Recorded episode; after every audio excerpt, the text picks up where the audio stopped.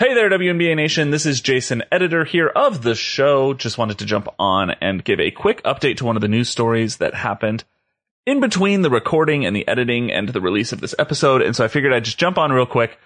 After we talk about the Phoenix Las Vegas game, you're going to hear Steve and I go on a little bit of a rant about the situation regarding the stadium in which the Phoenix Sun will be hosting games three and four and the fact that they had been kicked out of their stadium uh, for Disney on Ice and for some other reasons. We wanted to give an update. The Phoenix Sun Mercury organization has uh, adjusted some preseason basketball schedule stuff so that they can have a double header, getting them back into a home stadium rather than playing on a college campus. So they did make some efforts, and we want to acknowledge that where it is uh, due. However, that still leaves short some stuff like Game Three is going to be at ASU Stadium uh, in lieu of having to create space for Disney on Ice. And obviously, some of the frustration we have with that is still there, but we did want to give credit where it is due. So when you get to that point, please just remember that I wanted to update that since the story has changed since recording. But with that, I will get out of the way and let you enjoy the show. So here is the show. Seven, six, five, four, three, two, one. Hey guys, this is Liz Cambage. This is Nikki Collins. What up, guys? This It's Essence Carson. Hey, this is Imani McGee-Stafford. Hey, this is Jordan Canada. This is A'ja Wilson. Welcome to the WNBA Nation. WNBA Nation, hello again, and welcome to this second semi-final edition of the show. We have a onslaught of basketball to talk about, some exciting stuff, some career highs, all all kinds of goodness to dive into. Good times all. I am Steve Schwartzman. I'm here with producer extraordinaire Jason Snow. Jason has be. I'm doing good. I'm doing good. I am um, excited to be on the show. I feel like sometimes because I'm an hour later than y'all, sometimes it's hard for me to do the late night episodes. But these daytime ones, this this is kind of my jam. I I study. I'm you know school is still completely online because of COVID and and the associated things. So I'm home all day. This daytime thing is my thing. So if if there are people on Twitch who want to see daytime streams, like I'm all for that. We can make this happen more often if if y'all are Yeah. here for it. Yeah, we can start to set that up. I like it because I work from home, so this is kind of my lunch break. Yeah.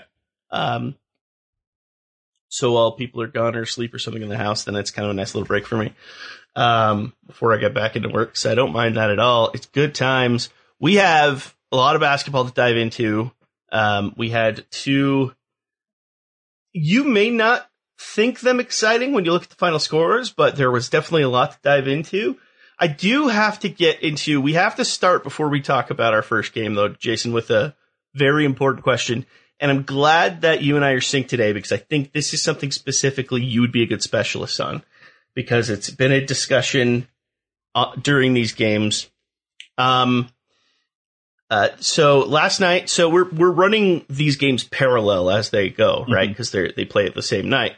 So last night, both games were game two. Now, most people might, when they can join them, call those game twos. We have two game twos on that night. Now, Rebecca Lobo has been claiming on commentary that the, it should technically, in her mind, be games two instead of game twos. First of all, if you're in chat here live on Twitch and check us out live on Twitch uh, whenever we whenever we do it, it's always a fun time. Um, I, I want to hear your opinions, but Jason, you especially, I'm curious where you stand on the game twos v games two debate. I am going to. So you you also hear this argument um, sometimes in terms of like a title of a book um, or a title of an encyclopedia. Like, is it the Encyclopedias Britannica or the Encyclopedia Brit- Britannicas? Like, if you have multiple of those, so that grammatically that's where Good you have example, that. yeah. Yeah, and so um, with that being the case, my general rule, and I don't know how correct this is because I haven't like sat down with like people who have PhDs in English literature and grammar and stuff. But my general rule is if the entire thing is a title, such as Encyclopedia Britannica, then the pluralization is of the title and therefore would go at the end. So Encyclopedia Britannicas. Um, so that being the case, I would say that game two is in its own way the descriptive title. Um, and therefore I would probably say game twos. Um, cause I'm not, I'm not just referring to any games that are both happen to be described as two. I'm referring to a specific game which is game two, and therefore since I have multiples. So the fact that I've conjoined them into Yeah. a compound noun, I guess it was kind of what I would call it, like a multi-word noun. Yeah, it almost. Yeah. It, that's the thing is it's it, it's often used as a branding agent, like the game and a number, especially if it's game five or game seven, like Yeah. the final game in a series. It's used enough as a branding agent that I technically see it as what I would almost call it a proper noun. Yeah. Of like a there's this terminology, um, you know, and so for instance, you know, the I don't know why this came up. The Book of Life. I don't know something titled The Book of Life. you could call two copies of it the Books of Life, but that's technically not because then what you're saying is there's two separate books about life, and that might be true. Uh-huh. Say there's one about living in existence, and then there's one about the cereal, and then there's one about the board game, and they're all books. Those are all books of life, various, various, right? So if you piece it together, in my head, it would be game twos. Games two somewhat just sounds n- like more proper. Mhm. It's like when you know someone who goes by a middle name and you're always intrigued Uh-huh. by like technically you can do the first initial. Like my name is Steve Yeah. Stephen Eric Schwartzman, right? So I could be Stephen E. Schwartzman or Steve E. Schwartzman, which I'd never do because I don't want people calling me Stevie. But I also could be S. Eric Schwartzman, and somehow that sounds just a little more proper. Like Oh, it, yeah. it has like an esteem to it. So games too, for some reason, could have an esteem to it, but I don't know. And I'm not about to sit here and tell Rebecca about how to do commentary uh, or how to refer to these games. She certainly had more games, two or three or four or five in her life than I have Yeah. which I think is zero, unless you count my junior high school dodgeball tournament with which we won in a, a best of three final, and there was a game two. So I get that, but I'm on the game two's end, or I just try to avoid adding plurality to it altogether. Yeah. Like we had two instances of a game two tonight. Like I don't know. Yeah. That's how I work around it. So glad we had that important discussion. That's we got that out of the way. I think that clears up a lot of the gunk. Uh, let's let's head to our calorically hot series because it's. I still stand by this has to be the largest temperature Fahrenheit per game in, in almost any sport history. Uh, we have uh, Phoen- the Phoenix Mercury defeating the Aces in Game Two by a total of 117 to 91. And for those who might be new to the league, 117 is nuts for a 40 minute basketball game. It's a Yeah. heck of a lot of points. Um, obviously, stars of the show in a lot of way, uh, Brittney Griner, 25 points, seven rebounds. She was nine for 12 from the field, 75%. Uh, but in a way that sort of buries the lead. Uh, many may have already voted her as a goat in the vote for the goat. So if you stand by that, but right now it kind of feels that way after last night. 37 points, six rebounds, 10 for 13 from the field. She shot 77% from the field. She went eight for 11 from distance. Um, Kyle right now would tell you what her true shooting percentage and stuff like that.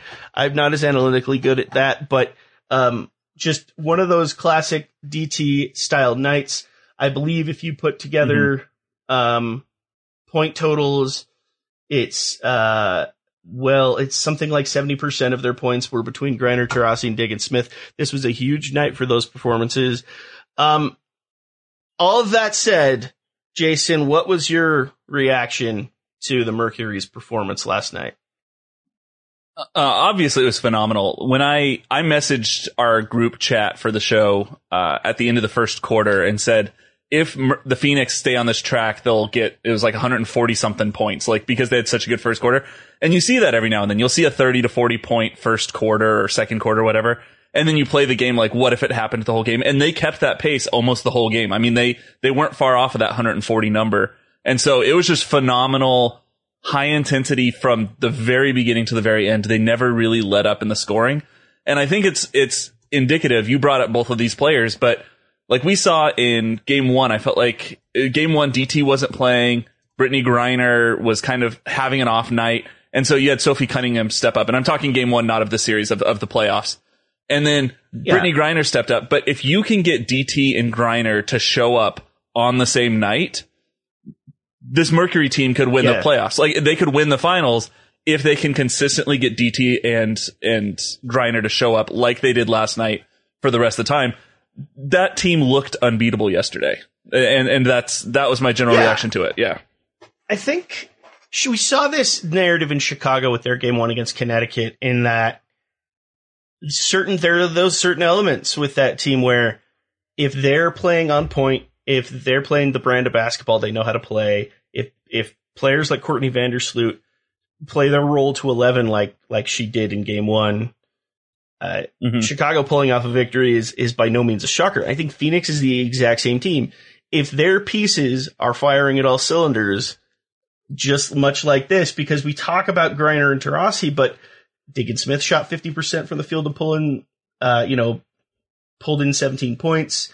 Kia Nurse went four for five. She was extremely serviceable. Obviously, Brianna Turner was great on defense. We saw much better output from Shey Peddy in game two than we did in game one. Granted, she was sick in game one, but, um, you know, we were able to, to see a lot of that happening and it really showed what could happen there and the ability that they do have. And I think the other side that just, especially when it comes to, to players like Diana Taurasi, 39 years old, I, you know that there's going to be an energy level that she'll tap into when it comes playoff time. hmm And this was definitely it. This was definitely her channeling, um, some of that emotion. I mean, her last shot of the night, she had that classic Are You Entertained style pose of just like, why are people forgetting that I, I can do this? And so I, obviously, I think that piece, that material was there and they hit that spark. They got that energy going. I, I'm especially happy for Griner in that uh, we're seeing her exponentially gaining in maturity on big, in big stages like this. Now she has a ring to her own credit. I'm not trying to say she can't play on a big stage, but I think there's a lot of that. Where's that mental acuity? Where's that ability to, to come in on a big stage like this and control this narrative? And I think she showed that in spades, was able to play phenomenally good basketball. We got 24 wonderful minutes uh, of of Cambasia on the floor, and so I don't think all 24 of those minutes were with Griner, but we got quite a bit more than we did Mhm. last time, Yeah. and those two have still been fun to watch. This is a really cool series because it's so full of players who could all take this type of stage if they really wanted to. Mhm. Game three, it's always fun, and that might be the narrative of game three is like, who's that name? Who's that person that's going to step through and kind of win the night? yeah, uh, because you know seeing DT do that was pretty amazing. But you know, history tells you, recent brief history tells you that on Sunday it's going to be s- someone new, and that's that's what's fun. Yeah. it's like who's coming through that door, and yeah. So so I really enjoyed the night. I mean, the Phoenix dropped sixty eight points in the first half. They're I believe they were shooting over 70% at that point. They shot 81% as a team in the first Oh. quarter, which is disgusting. Um, it's just like they're, they're the team offensively that's in your class that you're pissed off because like highest score manages the curve of everyone's test. hmm And you're like, you're not supposed to get 81%. Like that doesn't help a lot of us. Um, and so it, yeah, I mean, it- this is one of those nights where everything was clicking, everything was firing. You have to imagine there's a lot of excitement, you know, being able to, to have a home stretch now. Yeah. Uh, granted, it's in Tempe, uh, but I, yeah, I I'm not sure what else there is to say about Phoenix other than they really showed when we can click things into the right pegs. This is what our output can be. Yeah, absolutely. I, I think to add to the lore of Diana Taurasi, you also have to remember that, I mean, 37 points, six rebounds, like she had an amazing stat line for anybody.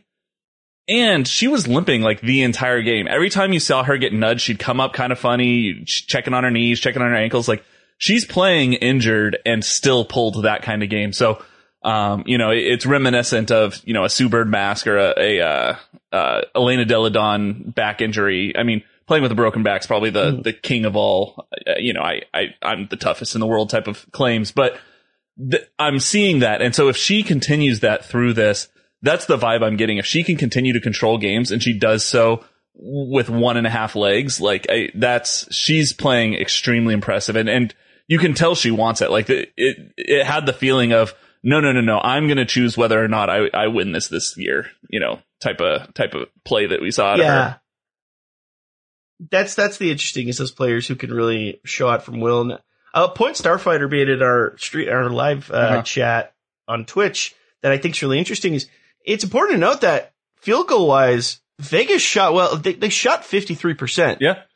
It's not necessarily that this was a slouch night for Vegas. No, they were twenty five percent from distance. Obviously, something you can pick up.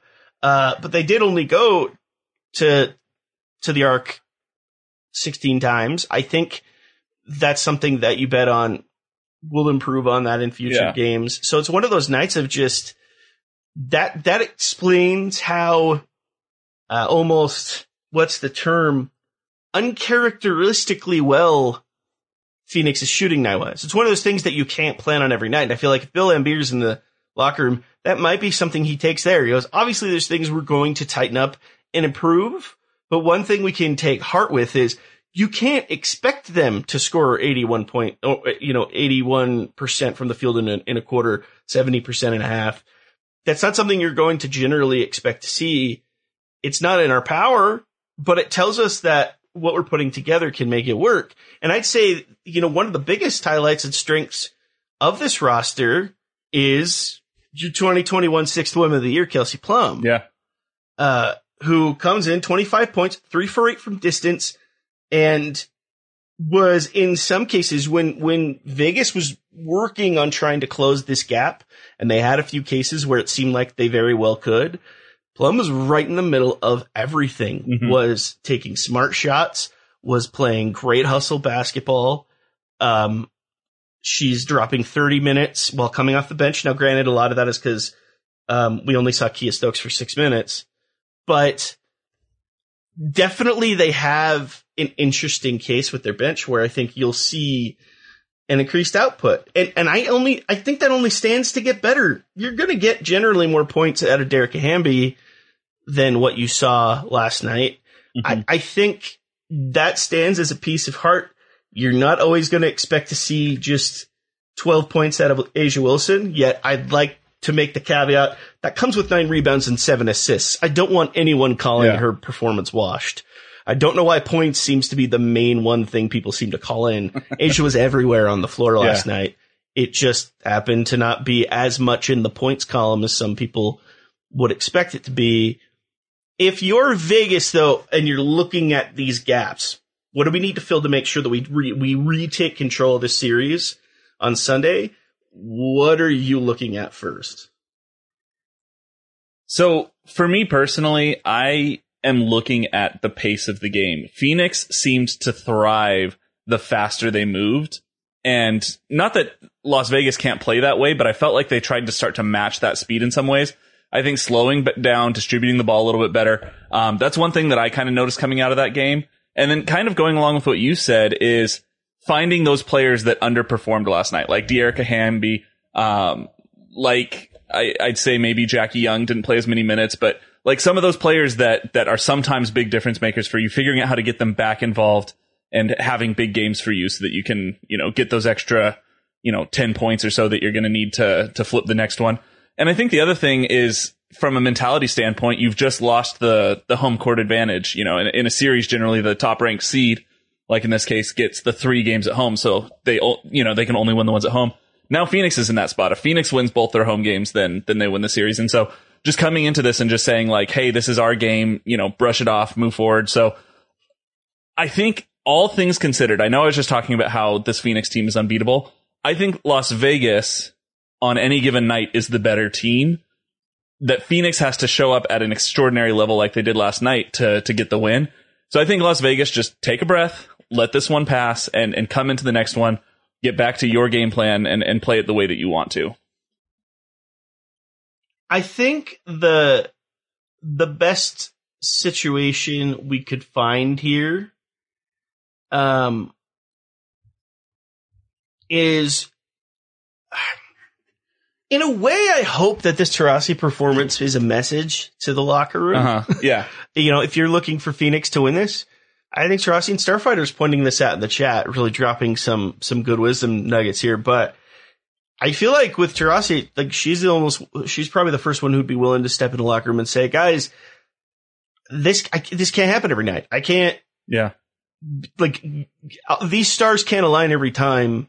We need to come and get together. Our starters can't account for like it's something like 101 of our 117 points. Mhm.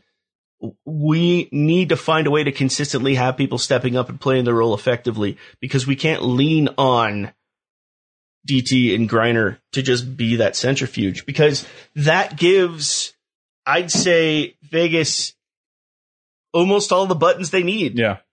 of okay, dial that one down, dial that one down. I think we'll be okay. Or you might even go the opposite direction and say, if we're playing efficiently, let them get 37 points and we'll work around it. Like they, they have, they, they kind of have an idea of where their focus can lie because, you know, we saw a huge game out of Sophie Cunningham in, in the early rounds and it's been a little hushed Mhm. since. Shey Peddy, we've seen some inconsistencies. She hasn't been g- generally well. She's been sick, but also we haven't seen that output. The, the theme of concern when it comes to, to Phoenix, it's very similar to Chicago, is inconsistency. It's what Mercury are we going to see tonight? Mhm. And last night we saw them in supernova form and can we count on that? Because the other point that you made is they technically took back home court advantage. The unfortunate thing is Mercury ownership took home court advantage from them. Yep. So yes, they're going to be regionally at home, but they won't get to play at their general stadium with their general locker room and that environment. Um, I'm not great at geography. I can't off the top of my head tell you how far Phoenix and Tempe are from each other. Um, but it's that idea of like they, it, there's so many little dummy complications. We're about to talk about that with Connecticut too. There's these, these dummy little complications that have created this ideal of like, it's going to take a lot of work and investment, um, to plan on that. And what, what helps there is consistency because I think Vegas can feel comfortable in saying we're going to put a quality basketball product on the court every single night. And it's up to you to respond to it. Mhm. Uh, and that's kind of where I see things. Yeah. But, um, So I think that covers a lot of it. Any other? Yeah, go ahead. Yeah, so uh, just to follow up on your geography point, and I think this is an interesting thing because a lot of times when you see like, you know, a Dodgers versus Angels series or a Mets versus uh, Yankees to to give some baseball examples, you get those those crossover crowds. You get Dodgers fans showing up at Angel Stadium and vice versa. And so with that, um, Phoenix to Tempe is pretty close. I'm pretty sure Tempe's kind of just like a suburb of Phoenix, if I understand it correctly. But Vegas is five hours away. Like if Vegas fans want to try to make a difference, that's a doable drive for a, you know a chunk of Vegas fans that want to come down and turn this more into a, a neutral court type of situation. I don't think the the X factor is going to be feeling that, and they're they're going to show up. But Oh yeah, it's just to clarify, it's it's it's a 19 minute drive. Okay, yeah, Phoenix so- Tempe, it's not it's not far off at all. But then again, again, like I said, it's it for for lifestyle, for routine. yeah, you know, it's a different you know area. Uh, you have yet another game where your logo isn't on the court, yep, uh, unless you want to be a Sun Devil for a night. and yeah, but but at least distance wise, it's not bad. But I like your point in saying like it's not that arduous of a drive, and can absolutely you know like you know five hours is totally doable if you want to take on that level yeah, and be that type of a fan. And that's on top of the fact that like, you know, W fans who I know here in Utah, they, they there's a lot of Vegas fans here because it's the closest spot. It's also a fairly close drive to get to Phoenix if you really want to swing it. Yeah. So like the, those surrounding areas, even there's a way to get yourself in the building to to stand by that level. Maybe you're from Nevada and you go to ASU yeah, uh, or you're into A'ja Wilson, you're into Liz Cambage, you're into Kelsey Plum, and you're uh, you happen to be a Sun Devil. Uh, like make yourself known. Like it, it- there's a way to to tackle onto that. Um, but so far this has been a very fun and entertaining series. I don't think the panic button is really there yet for Vegas. Uh, game three is definitely going to be extremely telling, but um, you know, I'm I'm really looking forward to hopefully another clo- you know another exciting game and hopefully a close one so that we can keep ourselves relatively awake on a on a Sunday afternoon. Uh, any other thoughts on the the Phoenix Vegas matchup before we move forward? Um, no, I mean, I, I'm excited to see what happens. I feel like we've given kind of the direction we think the series is going to have. I do want to throw out, um, Camium, Camiim, um, I, I don't know, Camiam, uh, 566 on Twitch chat, um, talking about how My guess was Cam I am, Cam I am, yeah, like Sam I am. yeah, No, that, Please tell me if that I'm makes wrong. sense. That yeah. was my so, assumption. anyways, but um, they're on our, our Twitch chat right now, and I thought they had an interesting point, which is you know Skylar Diggins Smith, DT, and I'd even throw in Griner there. This chip on the shoulder mentality. A lot of times they can play up to that mentality, and so the whole switching of a stadium, not playing on their home court, getting disrespected by Disney on Ice, like those those things can sometimes be that that food that those players need in terms of uh, developing motivation for having another night like last night. What What's the more annoying bump? Is it Phoenix getting bumped for Disney on Ice, or when the Sparks were bumped for like Dawn of the Dinosaurs back in 08? Like that's basically the same show in a way, just one's not on ice. But Uh, it's it reminded me of yes. when Arrested Development was canceled in 2006. The program they got bumped for in that slot was called Skating with the Celebrities. or Skating with Celebrities. It was Fox's answer to Dancing with the Stars. Yeah. But it was skating. And they, it's what, that's what they thought would get more interest in Arrested Development. That's almost exactly what I feel like when this whole like Disney Yeah. on Ice thing. And I get like, so, I don't want to get too much into this because we've already hit it before, but there's people who've been saying, well, Disney's had th- probably books their stuff out for a long time. It, and you can go through all of that, but at the end of the day, you kind of have to have an added caveat of, listen, it's the WNBA playoffs during this time of year. So Uh-huh. we have to have contingency plans for the arena in the event that they're in the playoffs. If they make the semifinals, like that should take precedence. This would not happen to the Phoenix Suns. No. This wouldn't happen to the to the Coyotes, even though I'm trying to remember if they play in that arena or if they play elsewhere now. I know there was a lot of drama behind where the Coyotes go and play or if they're a franchise. There was a lot of drama there. I'm unfortunately not a very close NHL follower, so apologies for that.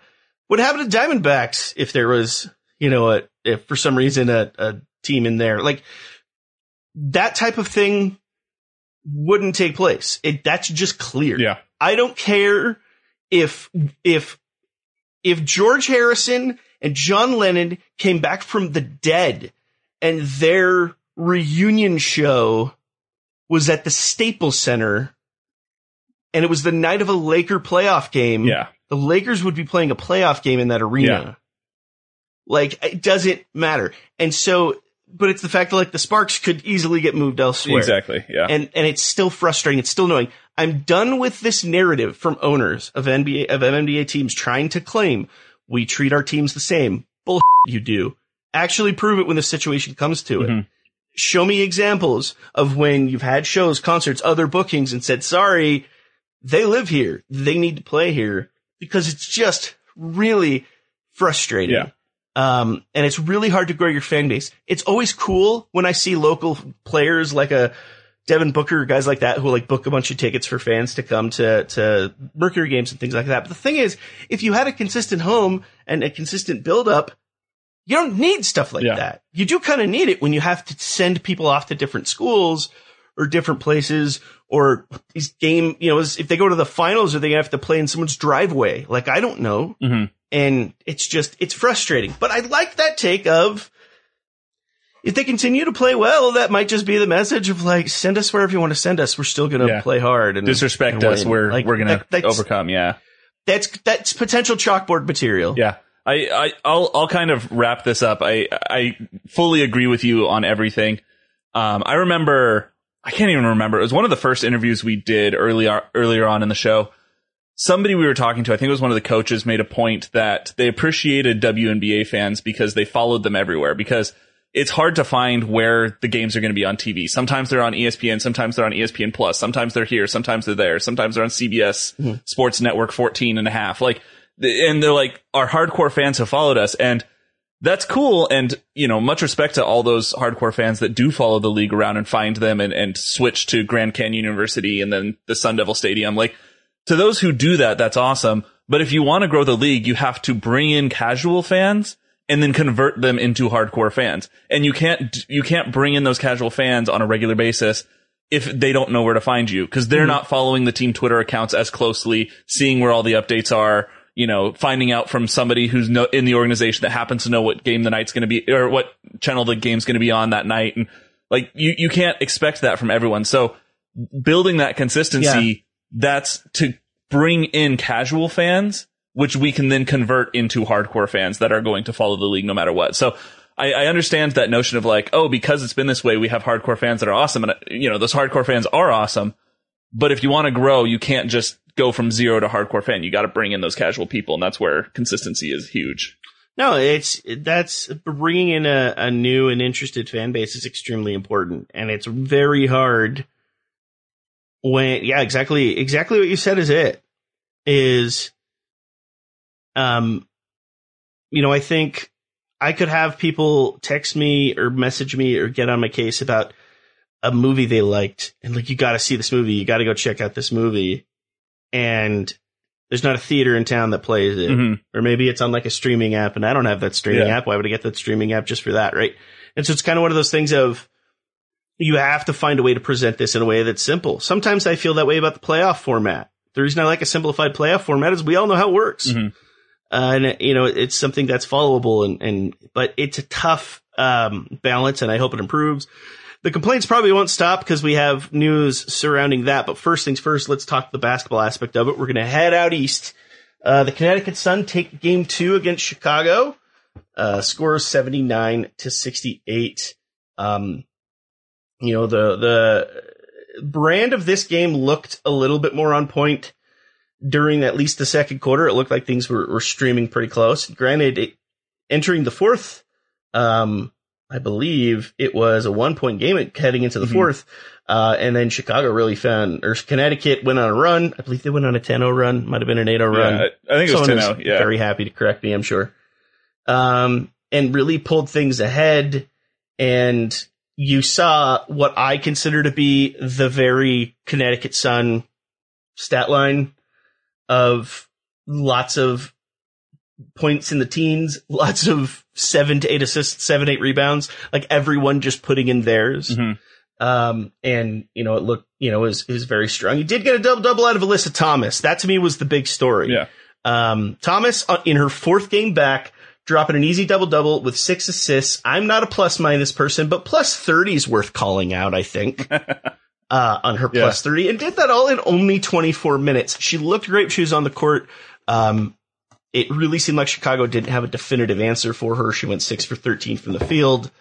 Um, and she to me was very much the story. And for Connecticut's case, kind of an unfair one in Yeah. the sense of like, we've had this roster that's completely taken over, won 14 games in a row heading into this postseason. And then they added one of the best post players in the league to their arsenal. And it seems like she's finally finding her footing. Mhm. So how, how are you feeling about Connecticut's, uh, you know, making good and tying this thing at one a piece? Yeah, absolutely. Um, I, I agree with what you just said. So you look at Connecticut Sun. I think all of us had them, if not taking the the playoffs, at least having the strongest showing or the strongest chance of winning. And a lot of it is because of their roster. And like you said, you get Alyssa Thomas back and you, you can put up a stat line 15, 11 and six off the bench to add to Bonner and Jones, Jones, January. Like you, you got the core roster that can win it. And then you get that sixth person. And we've talked about this on the show before, which is a lot of times in the playoffs, these teams know each other. I mean, they've played three, sometimes even four times already and they get into the series.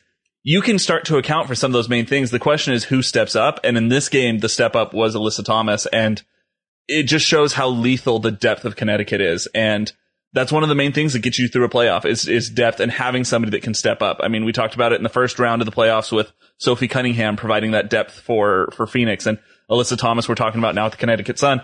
If you can get similar production out of that, or if you can throw it to somebody else and have somebody else be that person, um, for, for the next game, Connecticut Sun is going to be almost impossible to beat if, if they can do that. And it doesn't have to be Alyssa Thomas every night, but obviously she showed last night that it can be her, um, on any given night.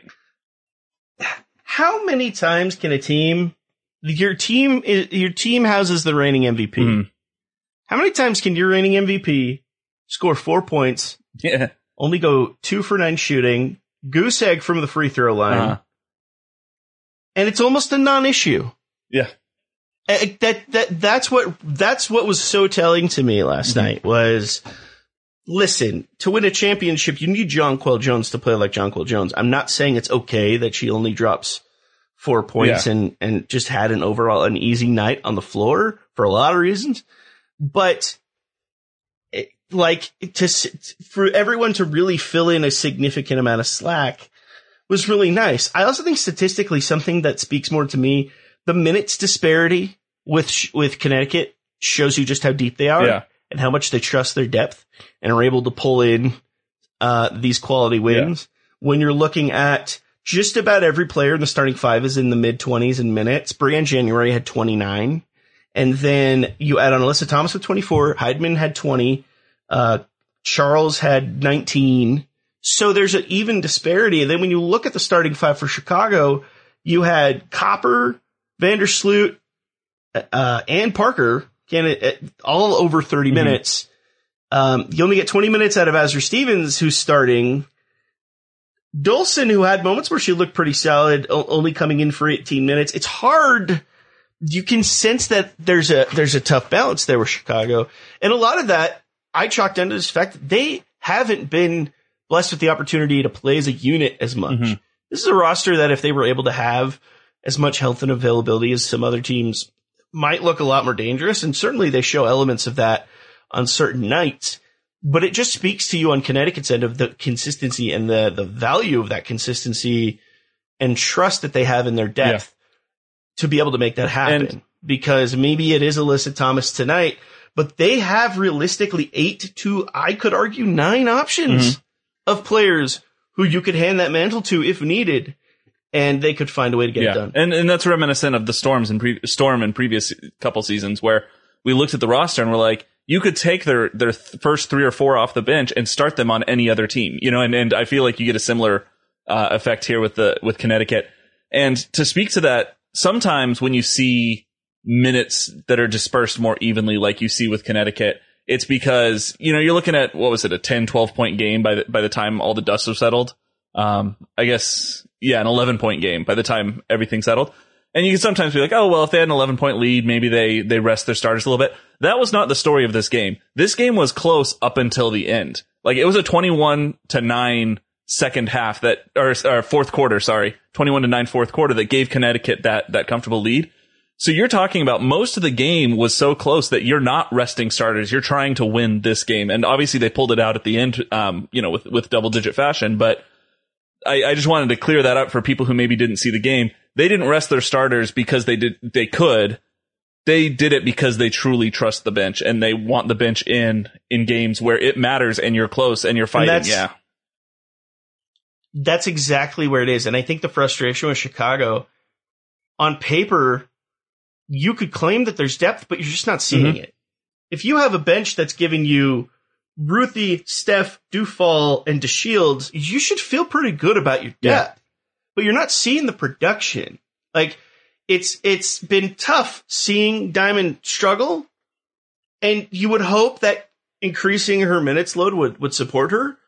But there's some hesitancy there, and and it's tough because when DeShields is playing really well, Chicago might be the hard, one of the hardest teams to beat in a given moment because she she plays at a certain style that that is so unlike the rest of their lineup that it, it can be hard to figure out how to how the matchups Mhm. work and how the spacing works against uh, a group of five in Chicago. But we haven't been seeing that, and so with that, you just sort of start to pick off those starters, and that's why you have three of your five starters over 30 minutes a night.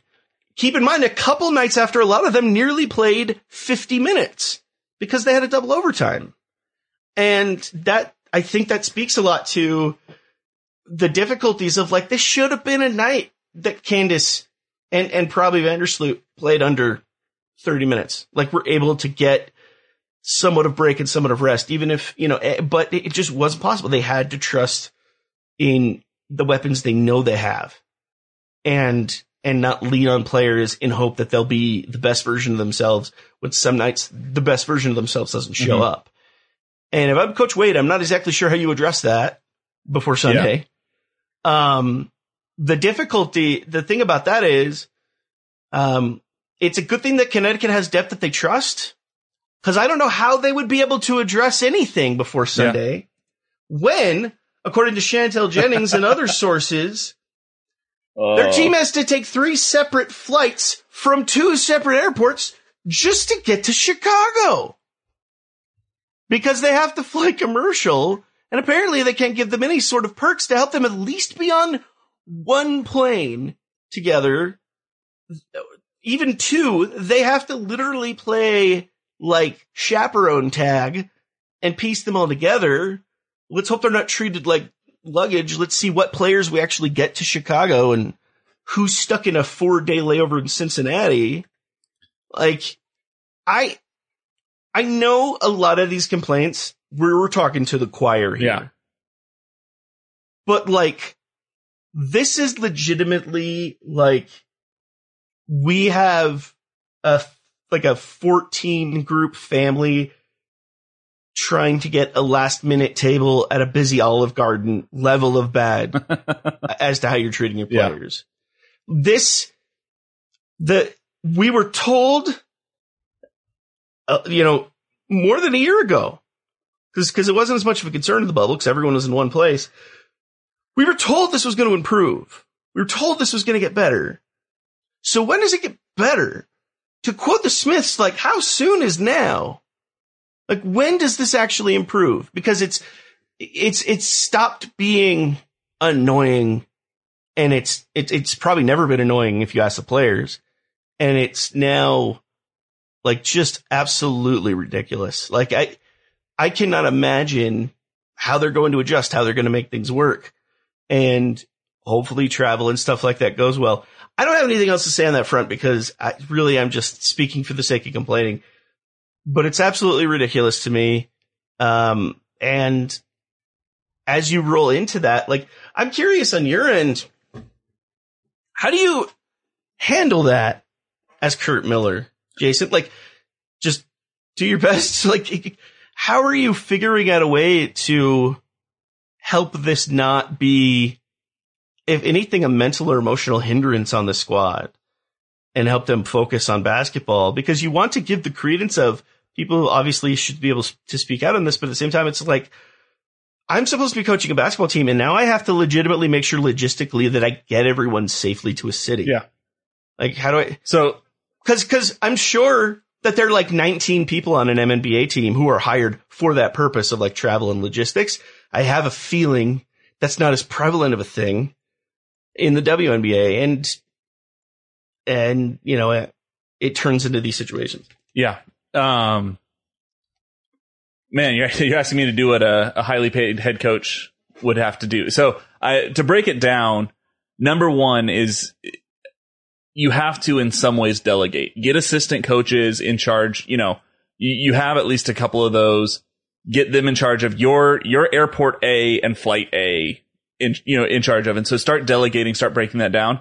And then the other thing is making sure that when the team gets there, because at some point they'll all get there, maybe two and a half weeks from now, because some of them flew on Frontier and ended up in Alaska. But once everyone's there and and you're settled, you have to try to refocus on the importance of the game. And I think the mental aspect of it, obviously with with prep, you know, talking about you know adjustments that you want to make in terms of your rotations and minutes and you know ball distribution and who you're going to guard, all that stuff. Like those things can happen. Coach can communicate those, but finding a way to make this feel like a big moment because what you don't want is somebody dealing with the doldrums of waiting on a delayed flight, you know, being stuck having to eat at the Chili's in the, the airport terminal because they, they're waiting on a flight that, that got switched or canceled or delayed or whatever. You go from that and then you have to feel like this is important and it matters because you've just been disrespected. You've just been shown that in the eyes of the league and the people who have the resources to make this happen, they're not prioritizing you and you have to refocus that. So I don't know what that looks like. I don't know if that's just a rousing speech or if that's a, you know, some sort of event or a gathering or discussion that you have, but finding a way to make the moment feel big so that the players can play up to the moment. And I, I think that would be my main focus if I was in Curt Miller's shoes is how do I, how do I overwrite the, the message? Cause the message that's being sent right now is that this isn't a big moment and that's coming from people in positions of authority. How do I rewrite that into this is a big moment and you deserve this and you need to play for it? And that, that'd be my big conversation I'd be having. How do I do that exactly? I don't have a great answer, which is why I'm not a successful basketball coach like Curt Miller is, but yeah. Yeah.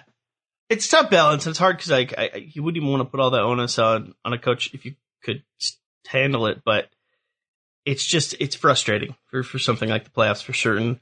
That said, um, we will. All things like you said, if the frontier curse doesn't happen, I sure hope they're not flying um, a, cur- a cursed airline like that. Um, it, it, it's sad because they have the early game too, of Yeah. course, but uh, Chicago and Connecticut uh, will tip off at 1 p.m. Eastern. That's 10 a.m. Uh, Pacific time. So get uh, you know, I guess have brunch and watch watch the game. But uh, that'll be game three. That'll be seen, I believe, on ESPN. The second game on Sunday will be on ABC. Big stage uh, in Tempe, Arizona, evidently, but that'll be 3 p.m. Eastern, noon Pacific, um, over at the Footprint Center. So, um, a lot to look forward to. Should be exciting. Very pivotal game for both sides because we're one-one either Yeah. way. So this will will be a real teller here. Uh, but Jason, as far as looking forward to the to the next string of the playoffs, any any last thoughts, takes, anything like that? Um, I think that our probability of getting two game fives is actually pretty high. I think Phoenix and Chicago are both good enough to win one at home.